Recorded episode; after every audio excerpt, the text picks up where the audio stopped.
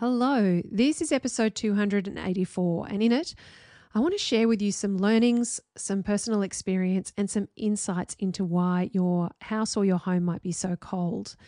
I'm going to be discussing some of the key things to understand if you're wanting to improve the comfort of your home when you're renovating or ensure that your new home is built to provide a thermally comfortable environment for you. The World Health Organisation states that if your home is, on average, less than eighteen degrees per day during winter months, it's a home that's impacting your health and well-being detrimentally. And Australia is notorious for having cold homes, with four out of five homes considered cold across the country. You can definitely change this as part of your renovation or new build project, so let's learn more. Now, remember, if you'd like to grab a full transcript of this episode, plus information and links on things that we discuss, then you can do that by heading to www.undercoverarchitect.com forward slash 284. That's the numbers two eight four. Now, let's dive in. I begin by acknowledging the traditional owners of country throughout Australia, and I recognise the continuing connection to lands, waters, skies and communities. I pay my respect to Aboriginal and Torres Strait Islander cultures and to elders both past and present. If we haven't met before, I'm Amelia Lee. Based in northern New South Wales, Australia, I'm a wife, mum and architect, and I've worked in the architectural industry for over twenty-seven years now. Having worked on over two hundred fifty projects, mainly residential family homes, as well as significantly renovating three homes of my own with my hubby, whilst our three kids were babies, toddlers and even older, I have a personal and professional understanding of the joy, challenges, stresses and excitement of making your family home a reality. In mid two thousand fourteen, I started Undercover Architect, and it's an online business to help and teach homeowners like you how to get it right when designing, building and renovating your family home. Undercover Architect is all about giving you access to the industry knowledge and insights you need to avoid the mistakes and dramas that can cost you thousands, tens of thousands, and even hundreds of thousands of dollars. And it's about levelling the playing field so that the world of renovating and building doesn't seem so mysterious, and you can be the active driver in your project, navigating it with know-how and confidence. Undercover Architect helps and teaches homeowners through this podcast, the website, and our online courses and programs, including my flagship program, Home Method. I truly believe that when you know the questions to ask, the steps to take, and the best way to create a home that works, feels great, and that you feel great in, you can enjoy the process of building and renovating, as well as the home that you move into at the end of this ambitious journey. Consider Undercover Architect your secret ally, whoever you're working with and whatever your location, your budget, or your dreams. Grab access to my free online workshop, Your Project Plan, and learn super helpful information to save time, money, and stress in your reno or new build. You can find it at undercoverarchitect.com forward slash project plan. That's P R O J E C T P L A N. Now, let's get on to the episode. Why is my home so cold? Well, to answer you succinctly, it's because it's not designed or built to suit the climate that you're in. Now, homes don't have to be cold or hot just because the way that's our climate is, uh, and they can be designed and constructed as buildings that shelter and protect us from the outdoor conditions and provide thermally comfortable environments with regulated temperatures internally. That is possible. But of course, there's a much longer answer to that question, and understanding why it's so cold in your home can give you a pathway to fixing it with a renovation or improving uh, the situation in a new build, but it's it's really not the whole story. So I want to help you understand more about what to review and what to do so that you can navigate your project more confidently. This podcast episode has actually been prompted by a few things. Now, firstly, coming up on the podcast very soon is going to be an amazing series that I'll I'll be taking you through the updates to the National Construction Code in Australia. I'm recording this in August twenty twenty-three. We're going to be talking about uh, N C C twenty twenty-two, which is the update that was due to come in last year. It's uh, we're actually waiting still to implement it on the first of October twenty twenty-three. It's coming in various ways in various parts around the country. And this update is actually one of the biggest changes that we've had to design and building regulations for a long time in Australia. It's met a lot of opposition from certain sectors in the industry. It's been pushed back because of COVID and other pressures in the industry, and it's it's still not being adopted in full everywhere. However, it is a change for the better. And as a listener to this podcast and a member of the U A community, I want to arm you with information about these changes and about what they mean for your renovation or new build. You're going to learn all about the terminology, the intent, the approval pathways, the best way to structure your team, and a raft of other details about N C C twenty twenty-two uh, and, and building better in general. So that's all going to be coming up very soon on the podcast, and it's going to take us about three months or so of episodes to go through that series. And if you're uh, not from Australia, I think there'll still be content in there that's super relevant for you um, so that you can understand more about building better um, wherever you're located. Now, secondly, the reason for this episode is I sent out a U A News email a while ago about why our homes are so cold. It was quite a short email, but it said this: yesterday was the first day of winter here in the Southern Hemisphere. How is your home performing this winter? Each time winter rolls round, I bemoan our home, which is not great in winter. Now, my home was built in the nineteen nineties by a builder as his own home, and it was designed by him as well. It's a very sturdy, weatherboard, farmhouse-style home, and many come here and they think that it's one hundred years old or more due to its style and its detailing. However, it's not that old at all, and yet it is as leaky and non-airtight as a one hundred-year-old home might be. So this includes, we've got single glazed, double hung windows which rattle in the wind, we've got no in-wall insulation, a suspended timber floor that sits about thirty centimetres off the ground with no underfloor insulation. We've got a perimeter veranda around the living areas of our home that actually cuts off northern sunlight into the home's interior. It's a well-oriented site, but it's a home that's not necessarily designed uh, to work for that orientation. And of course, you know, all of these things are on our radar to improve when we renovate the home.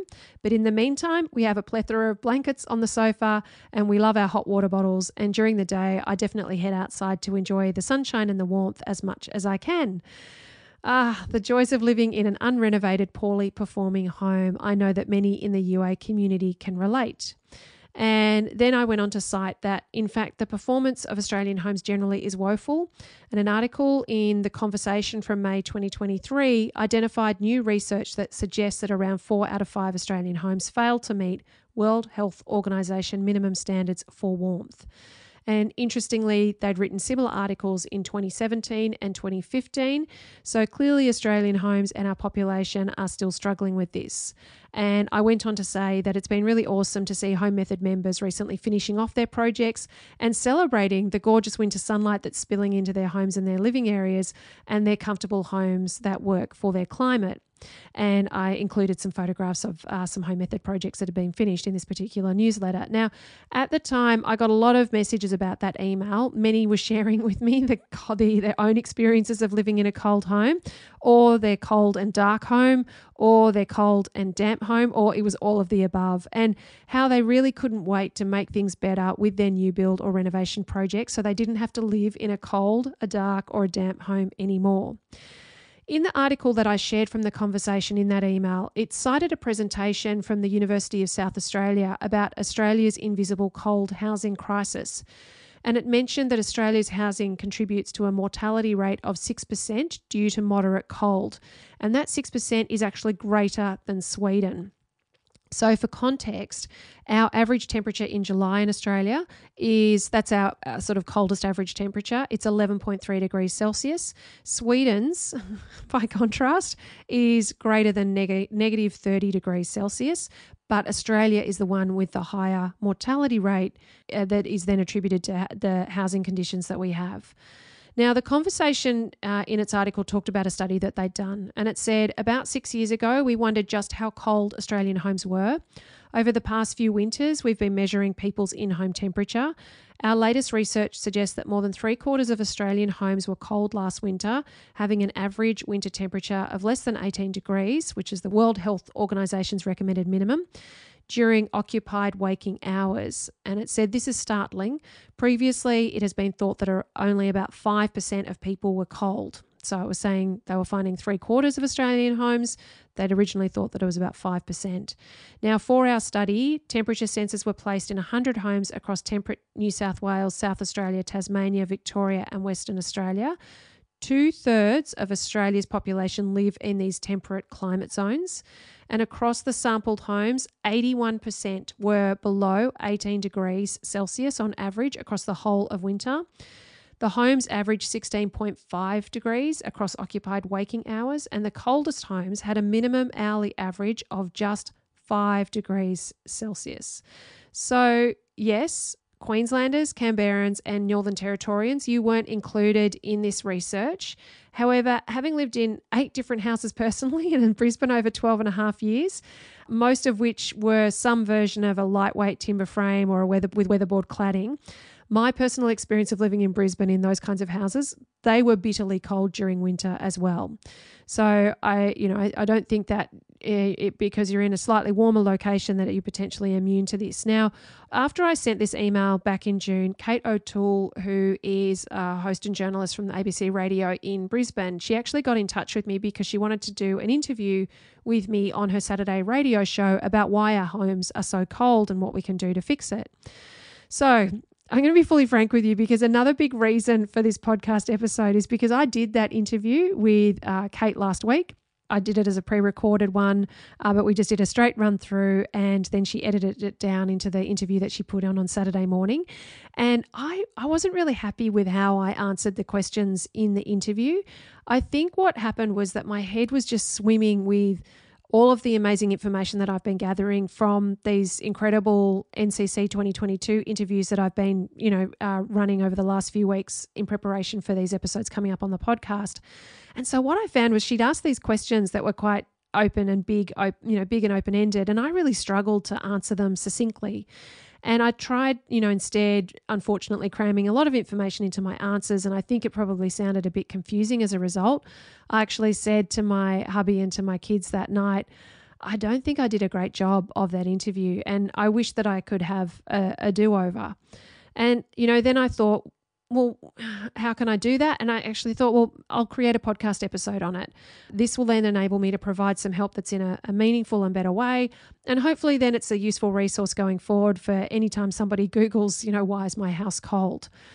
And so for those listening thinking, oh, my house isn't cold, I'm going to check out here and stop listening, but it might be that it's warm in summer and that's what you're dealing with, then the information I'm sharing on this episode is actually going to be helpful for you as well, because what I'm talking about is really the key things that you need to understand when you're designing and building for your climate, okay?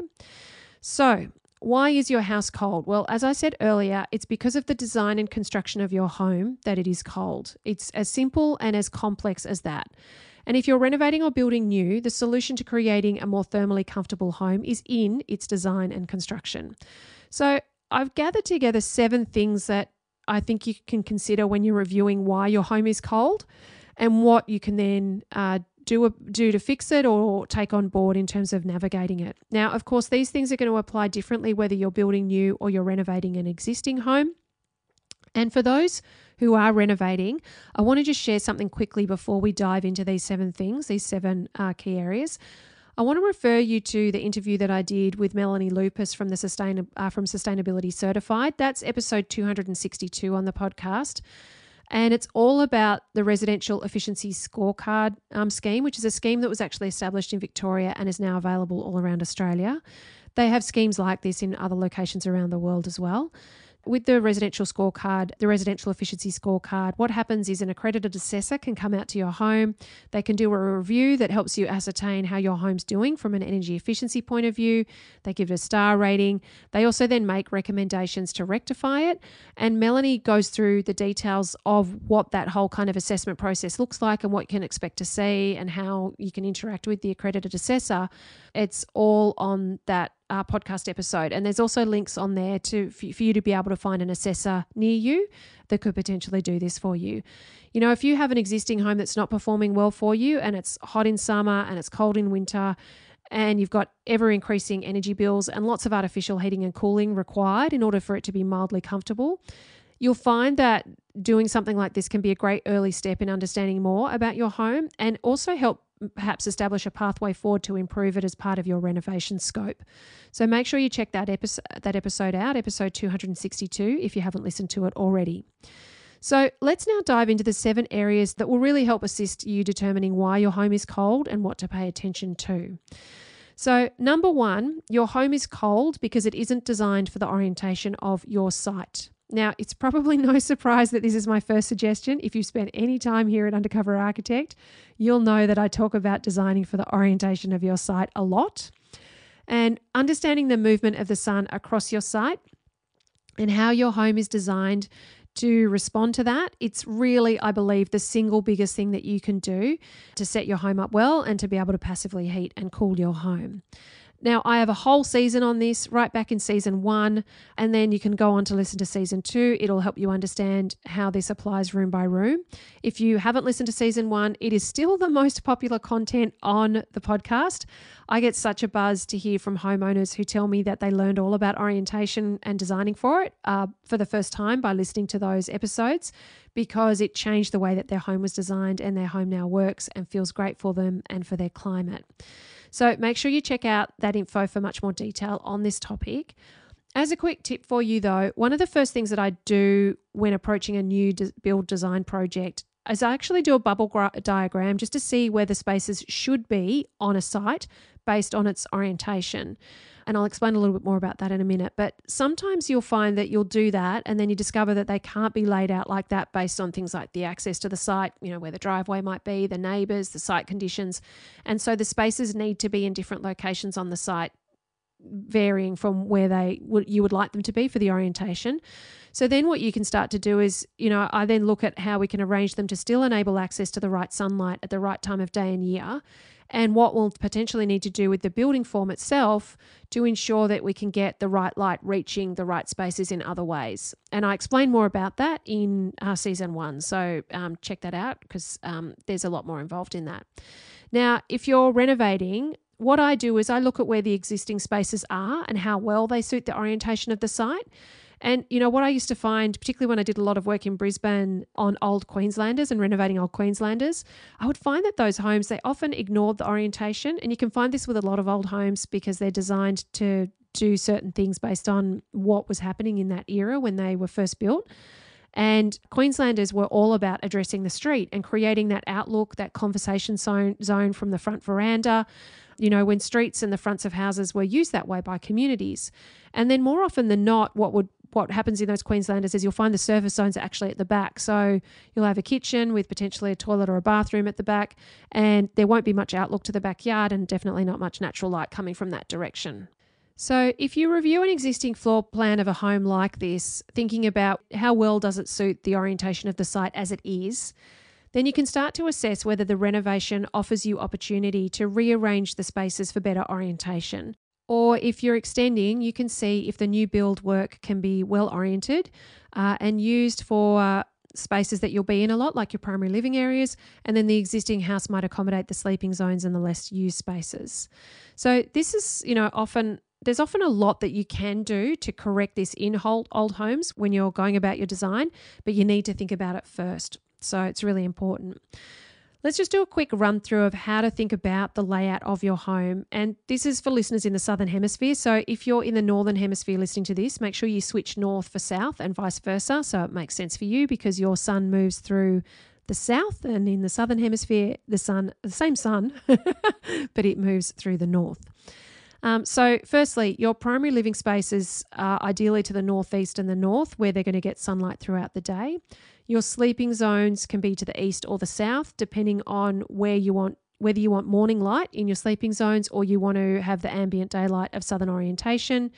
Kitchens ideally on the east or the north, but don't put them on the north at the cost of a living area getting northerly aspect. You'll find that a west orientation is tricky for kitchens, especially in summer, because you'll you'll find that it can mean that they're getting warmed up by the sun in that late afternoon, early evening, and you're also in there cooking and generating heat.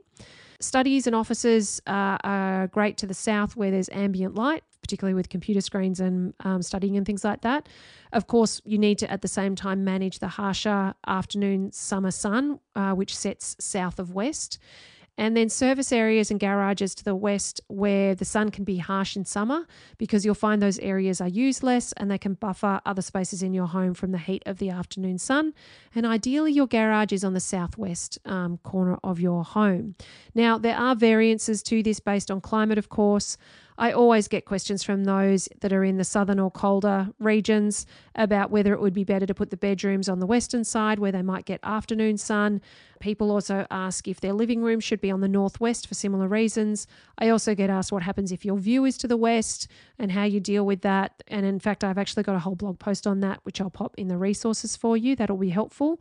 It really is a climate by climate and a site by site investigation. That's the beauty of this. You can, it's possible, and I really encourage you to do it. You can create a solution that suits your site uniquely. And it's actually my dream that everyone, everyone gets to live in a home that is designed for the climate and the orientation of its site. Now, we have a history instead of cookie cutter houses uh, in Australia, all over the world actually, that are from all eras of history that ignore orientation. So take the opportunity in your new build or renovation project to change this, and you will reap the benefits immensely. You want to work with a designer who prioritizes this, because not all do. You would think that passive design and designing for orientation would be, you know, kind of design one oh one in every designer's training and approach. But unfortunately, I have seen enough home designs to know that this is not the case. And I also encourage you to consider bringing your energy efficiency assessor on board during the design process, because they'll be able to do modelling and give you database feedback as you design. And this is going to be especially relevant as we increase to seven stars and whole of home rating with the N C C twenty twenty-two updates. You're going to hear more about this in the upcoming series of episodes that I've got, particularly in my conversation with Jeremy Spencer from Positive Footprints. He's coming back on the podcast to talk about that. Now, n- reason number two that your home is cold is because it doesn't have any insulation, or it does, but it's no longer doing the job. I actually think that most people I speak to and work with, they understand that insulation's become a bit of a no-brainer in Australian homes. Now, this has obviously changed over the decades and years past, where insulation was optional, or it was simply considered that the roof was the only place that needed it in extreme climates. Now, as we've increased the energy efficiency of our homes, both in Australia and elsewhere, insulation has been an obvious choice to include in a home's construction, so it can buffer itself from the external variations in temperature and maintain more regular thermal conditions inside. So what level of insulation should you have? Well, this is going to come down to the design of your home, to the site, to the climate that you're in, your energy rating requirements, and of course your budget. And what type of insulation should you have? Well, there are so many on the market these days, but I would recommend checking the sustainability credentials of any product that you're reviewing, and of course, its ability to maintain its shape and its density over time. Now, for renovations, there are various products that you can use when retrofitting insulation to an existing home as well. And it's always a great first review when you are renovating to improve the home's thermal performance by looking at what the insulation situation is and, and uh, adding it. Does the R value matter? This is another question that I get. Well, yes, as it's how the performance of insulation is measured generally, but the R value doesn't tell the whole story. And many will choose a product with a higher R value, or they'll double up their insulation, but you can find that the effect can be nominal and not correlate with the cost um, to a certain extent. So James Cornell from Life Panels, he's a building science whiz, and uh, I've done three podcast episodes with him, and one of them in particular shares a lot more information on what to actually understand on insulation, how to kind of compare insulation products as well in terms of reading all the data on them. Um, so I, I'll, I'll pop that link in the resource. That's a really useful uh, resource when you're choosing insulation.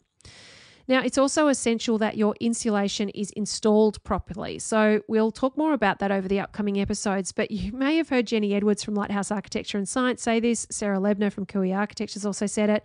I've repeated it several times as well. A five millimetre gap in your insulation can reduce its effectiveness by up to fifty percent.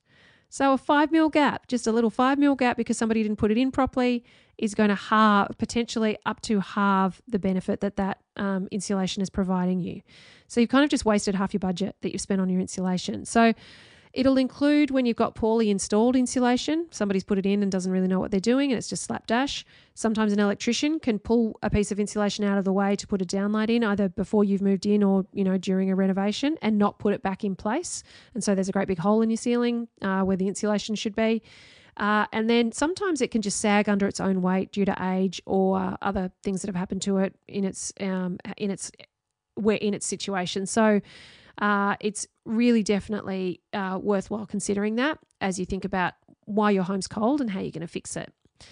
Now, number three, your home is cold because it isn't airtight. So I've again, I've spoken about airtightness on Undercover Architect before. We're definitely going to be speaking more about it in these upcoming episodes on N C C twenty twenty-two.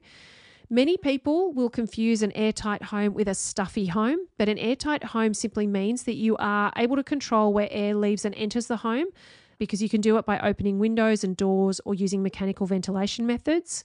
A non-airtight home will leak air through the cracks in the floors and the walls, but in the junctions between them, uh, through the ceiling and the roof and around windows and doors, and it will do this day in, day out, every day of the year, whether you like it or not. And so what that means is that any money you're spending on heating or cooling the internal environment of the home is just going to be dissipating to outside. And what your outside air conditions are like is also going to be infiltrating the home as well, potentially bringing with it pollutants and other problems. Now, of course, if you've also paid to put insulation in the walls and the ceilings of your home, but your home isn't airtight, then that insulation can be pretty much wasted as well. So our climate definitely needs homes being built for airtightness. We're going to talk more about this in an upcoming conversation that I've got with Jessica Allen from Climashore, because there are ways that you can test the airtightness of your home. And of course, uh, you can do that with an existing home if you're planning a renovation, and you can also test your home during construction to make sure if you're trying to seek a specific level of airtightness in your finished home. Jessica's going to talk more about us about blower door tests with us and what they are and what they involve as well. Okay, reason number four that your home is cold is because it feels damp. So your home can be damp for a range of reasons. It may be sited in an area with bad drainage. You might have overland flow paths around or underneath the home. It might have loads of vegetation around it that keeps moisture against the house. Uh, it could be in shady areas so it can't dry out when it is sunny, or there could be rising damp in the walls, or there's cracks or leaks that are allowing water ingress, or it's not managing the humidity in its indoor air. So some of these will be landscaping, topography, drainage and general building rectification issues that need to be reviewed as part of a new build or renovation project. And so, you know, considering them in a renovation, but then if you're working with a designer or a builder on a new build, you want to get them to assess your site for any of these potential challenges, and sometimes you might need some additional specialist consultants as well. Now, before I move on and away from dampness, I feel like we can't talk about dampness, airtightness and insulation without discussing condensation, because of course condensation can be a cause of dampness in homes and it can contribute to much bigger problems as well. So what do I mean when I talk about condensation? Well, it's when water vapor in the air becomes water on a surface due to a change in temperature that will turn a gas into a liquid. So the water, you know, might be when you see droplets of water on the outside of a of a, a bottle of beer, or um, it might be that it's water sitting on the inside of your single glazed window on a cold morning. As we make our homes more airtight, and then we don't have ways of allowing the water vapor that's created in our homes to dry out or to be removed from our indoor air, then you'll find that condensation will appear visibly on hard surfaces like glass and metal in the building envelope of your home. In porous products though, like plasterboard, timber and insulation, that water can be absorbed. And we produce a lot of water vapor in our everyday lives by breathing, sweating, cooking, showering, et cetera. You know, litres of water worth every day. Condensation on its own is not harmful. However, in a home, it can become detrimental when it can't dry out, and then it gets absorbed into building materials and it creates issues with mold. And so mold in your home can be seriously detrimental on the home's construction, particularly if it's within the walls and the structure. And of course, mold can be very detrimental on occupant health as well.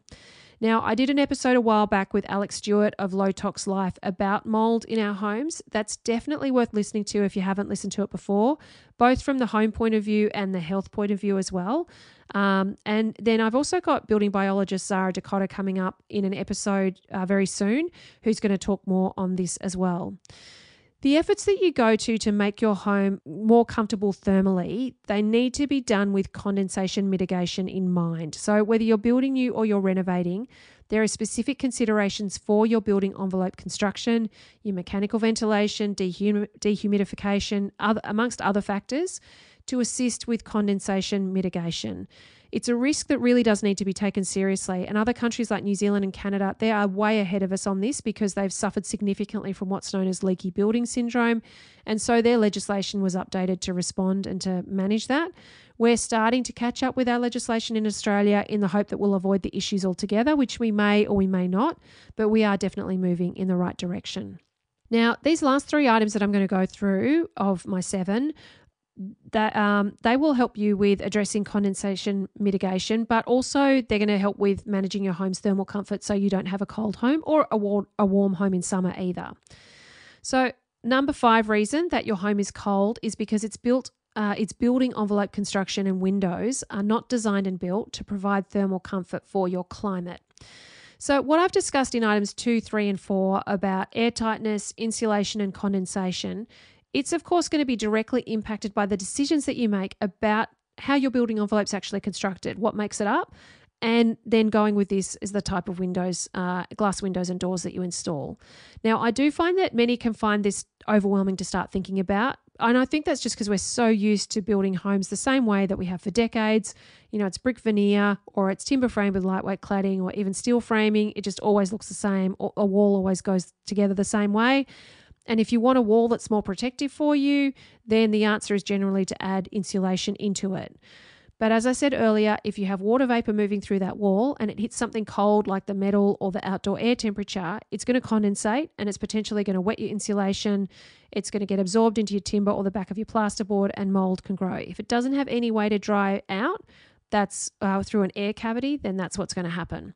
So it's really important to be discussing Uh, your building envelope construction with your team, and ideally this needs to happen from the design phase because it can impact the construction methodology, the materials and the dimensions of all of the components as well. So for example, you know, something as simple as when you might be working to an external setback requirement or a specific building footprint that's measured to the outside face of the walls, then of course the wall thickness is going to then impact what your interior spaces can be. If the external envelope is the limit, then the thickness of your walls is then going to drive what your interior spaces can be. So you want to know how thick those walls are going to be.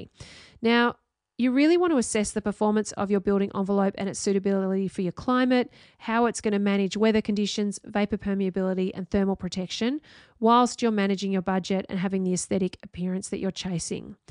Your windows, they're generally going to be the weakest point in your building envelope, and they can also be highly conductive in the temperature transfer of outside to inside and vice versa, particularly if you have aluminium frames. So an option is, of course, to choose double glazing with thermally broken frames. If you're renovating an existing home and you're trying to figure out whether to replace existing single glazed windows with double glazed ones, I would highly recommend that you get an energy efficiency assessment done by an energy efficiency assessor to help you make this decision. Now, inside Home Method, there's actually this really great training session from architect and energy efficiency assessor Sid Thoo. He actually goes through an exercise that he did with a client who was wanting to improve her home and increase its energy efficiency, improve its star rating. So he did the energy efficiency assessment of her home as it was and unrenovated state, looked at its star rating at that level, and then he worked through the ideas individually based on sort of different things that they were going to explore, and and modelled them individually of each other so that he could determine the impact that they would have on that star rating and that energy efficiency. And then they got those sort of items packaged up as as prices so that they could then start to see the value proposition of each. So, you know, double glazing might improve the star rating by this much and then cost this much to do. Is that worth it to us? And sort of thinking through it like that. And a review like this can, you know, it can look at things like retrofitting insulation, it can look at upgrading to double glazing, it can look like adding or removing specific windows based on, you know, getting better sunlight into the home or reducing heat loss from the home. You can even look at your home's exterior colours and whether changing that can impact the star rating. Um, single glazed windows you'll find can be a massive contributor to how cold your home actually is because they're terrible at insulating your interior. A single piece of glass does nothing. So if you're renovating and you can't afford to, you know, change your windows, then I would start looking at what you can do with window furnishings that you can include, because you can really then improve your ability to uh, retain your warmth inside your home in winter and build the habit of when you close curtains or blinds and things like that as the temperature drops every evening to uh, keep the warmth inside the home and stop it disappearing through those single glazed windows. There's also a great session with Tracy Gramlich from the Aluminium Window Association. In it, she discussed how to review uh, a window's performance and how to compare different kinds of windows with each other if you're trying to make choices to see how they're going to work for your climate.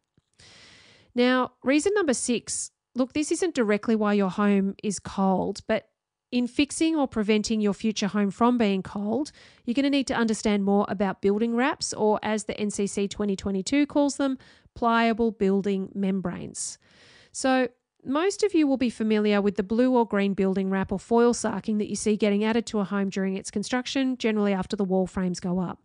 And sometimes it'll be just on the roof itself, and it's intended to create a barrier between the inside and the outside to assist with temperature management. And the foil uh, is often used to radiate heat in a particular direction based on the climate that the home is in, whether it needs to radiate heat out or radiate heat in. Now, the problem with this type of sarking or wall wrap or building wrap is that it's not vapor permeable. Yes, they punch holes in it to try and create vapor permeability, but that's not ideal, and you'll learn more about that in upcoming episodes. And, you know, remember that I said earlier you need a way for moisture to pass through your wall and, and pass right through into either outside completely or into an air cavity where it can dry out. Then a foil sarking doesn't really permit that. Modern building wraps are able to achieve vapor permeability whilst being weather resistive. So they'll allow the water vapor to move out of the home and through, travel through that building wrap, but they'll also then protect the home from any moisture or water that might make its way through the building's cladding.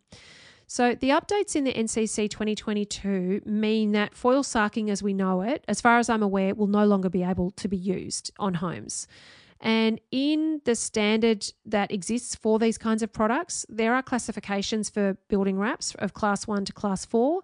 N C C twenty twenty-two now contains information about which class needs to be used in which climate zone, and we're going to talk more about that in some upcoming episodes. I actually have Jessie Clark from Proclima coming on, and Proclima is a global company that actually makes all sorts of building wraps. Jessie's amazing. He's done so much research and knows so much around this area, so he really shares a huge amount of knowledge and wisdom on the topic. It's going to be really great for you to hear that. I think it'll help a lot. So your home isn't necessarily cold because of its building wrap, but as you go on to improve your home, you're going to want to consider including this in your building envelope construction. Now, understandably, when you're renovating, it can be difficult to retrofit wall wraps to and, and roof wraps and things like that to an existing home if you're, you know, if you are doing a renovation and you're not removing the external cladding or wall material or removing the roofing, uh, because it will usually go on the outside of your frame. But it is worth assessing what's possible with your existing home, whether there's alternates for where the wrap might be able to go. You know, you really want to consider it if you're doing any new building works, you can consider it in those new building works that you're doing. Okay, so my last reason, reason number seven as to why your home is cold, is your home is cold uh, because of thermal bridging. So hopefully by now you're seeing that what I'm talking about is how you can create a building envelope that just better protects you and your indoor air temperature, and also protects your indoor air quality from what's going on outside, so that when it is cold, you can keep any of that artificial heating that you're doing inside the home. You can also work with the home passively as well. You cannot lose the heat through your, you know, the walls, uh, the walls, the floors and the roof in an uncontrolled way that will then cause problems both in the building and in the occupant health. And you can create a fantastically insulated, airtight building envelope with fantastic high-performance windows that do all the right things. But if you haven't thought about thermal bridging in accompaniment with all of that, then it's going to undermine the work and expense that you've put into the building envelope. So thermal bridging is defined in the N C C like this. It says thermal bridging in practical terms for the N C C is an unintended path of heat flow using a path of least resistance through a building envelope between the outside and the inside.